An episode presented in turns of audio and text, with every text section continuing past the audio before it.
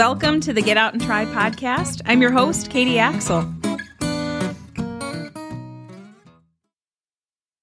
I can't believe the summer is almost over. This is the last podcast summer short episode of 2022. Full episodes are going to be returning on Wednesday, September 7th. And as I'm recording this, I'm also getting ready to head into that interview in about 20 minutes. So I'm getting excited to get into that interviewing cadence again. Now, one update for the upcoming podcast season. Now, in the past, I have done weekly episodes, oftentimes splitting interviews into two parts over two weeks. And I did this for a number of reasons. Like it was a cost effective way to stay within my number of minutes that I could upload on my podcast platform that I use. And also, as a solopreneur, it gave me a little bit of extra time in post production if I split things up and, and, uh, stretch things out a little bit. Now, having done these summer shorts podcast episodes on a biweekly cadence, I am realizing that that's a much better recipe, not only for my production workflow, but also for the listener experience. So, long story short, we will move to a biweekly schedule for the full interviews with the upcoming season on September 7th. That means you'll be able to hear the full interview in one episode. And now for the final podcast short of the summer, which comes from an interview with Alyssa Obler from Budita Wellness. This is really fun because the timing of this interview, it was about a year ago, maybe more, was right at the beginning stages of planning her River Valley Yoga Festival that's coming up very soon, September 23rd through the 25th, 2022. You can, of course, find it on getoutandtry.com as well as at rivervalleyyogafestival.com.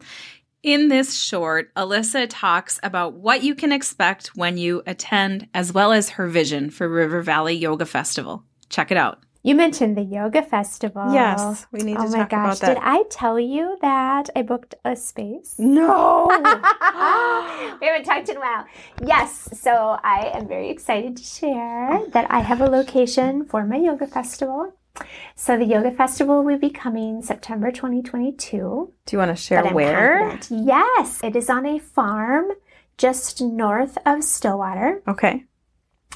It is an 80 acre farm with over 40 acres of prairie that is being restored. Nice. There are two ponds. There are several outbuildings.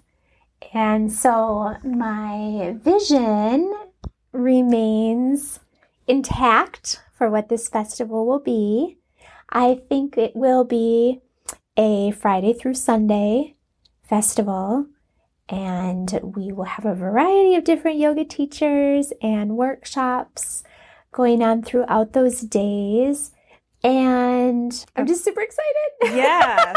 to have booked a site now, you're you're in it and it's it's Yes. moving. Yes. And so now I have this site, I have this location, and I am able to keep my vision intact Yeah. based on the setting, which is amazing.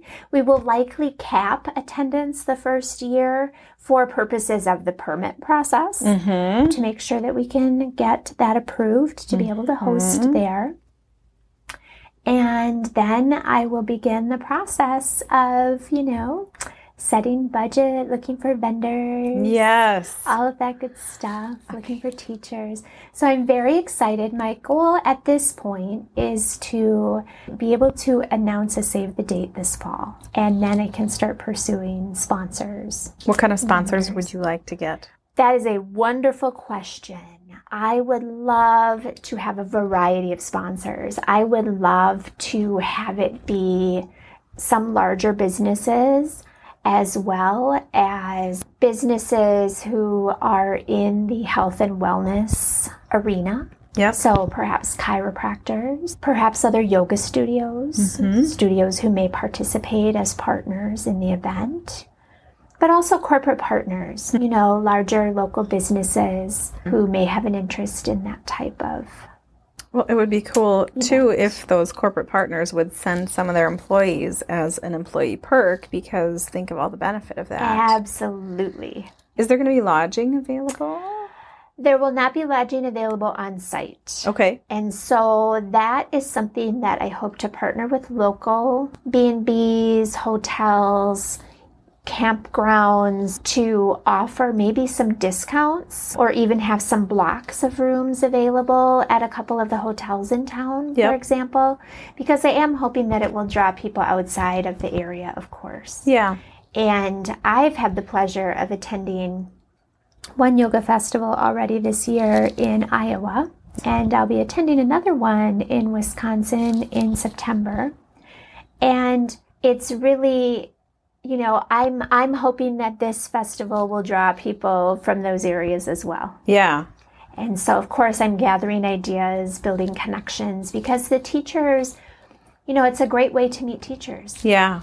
and others who are interested in teaching in that kind of a space. So Absolutely. with the yoga festival then you're saying it's not just for the people already into yoga, it's for, you know, if you've never done anything yoga related, show up. Absolutely. There'll be a schedule and a lineup, and I would definitely encourage anyone who's even curious mm-hmm. to take a look. At this festival I attended recently in Iowa, it, it was fantastic to learn that a lot of the people there had had really done very little, if any, yoga before. Yeah. And then there were people who've been doing it for a really long time. But it, mm-hmm. it was nice to see that variety because what a great space mm-hmm. to learn in. I mean, there are so many other people, compassionate, caring people who just want to help you feel good in your body. That wraps up this episode. Thank you for listening. Be sure to rate, review, share, and subscribe to the podcast. That's one of those small ways that you can help support the podcast and help others to find it. Make sure you're also visiting getoutandtry.com often, keeping you connected to the calendar of fun and happenings in the St. Croix Valley area. Until next time, find some ways to connect with your community. Support those hardworking small businesses that host all the fun in the valley. Go, get out and try.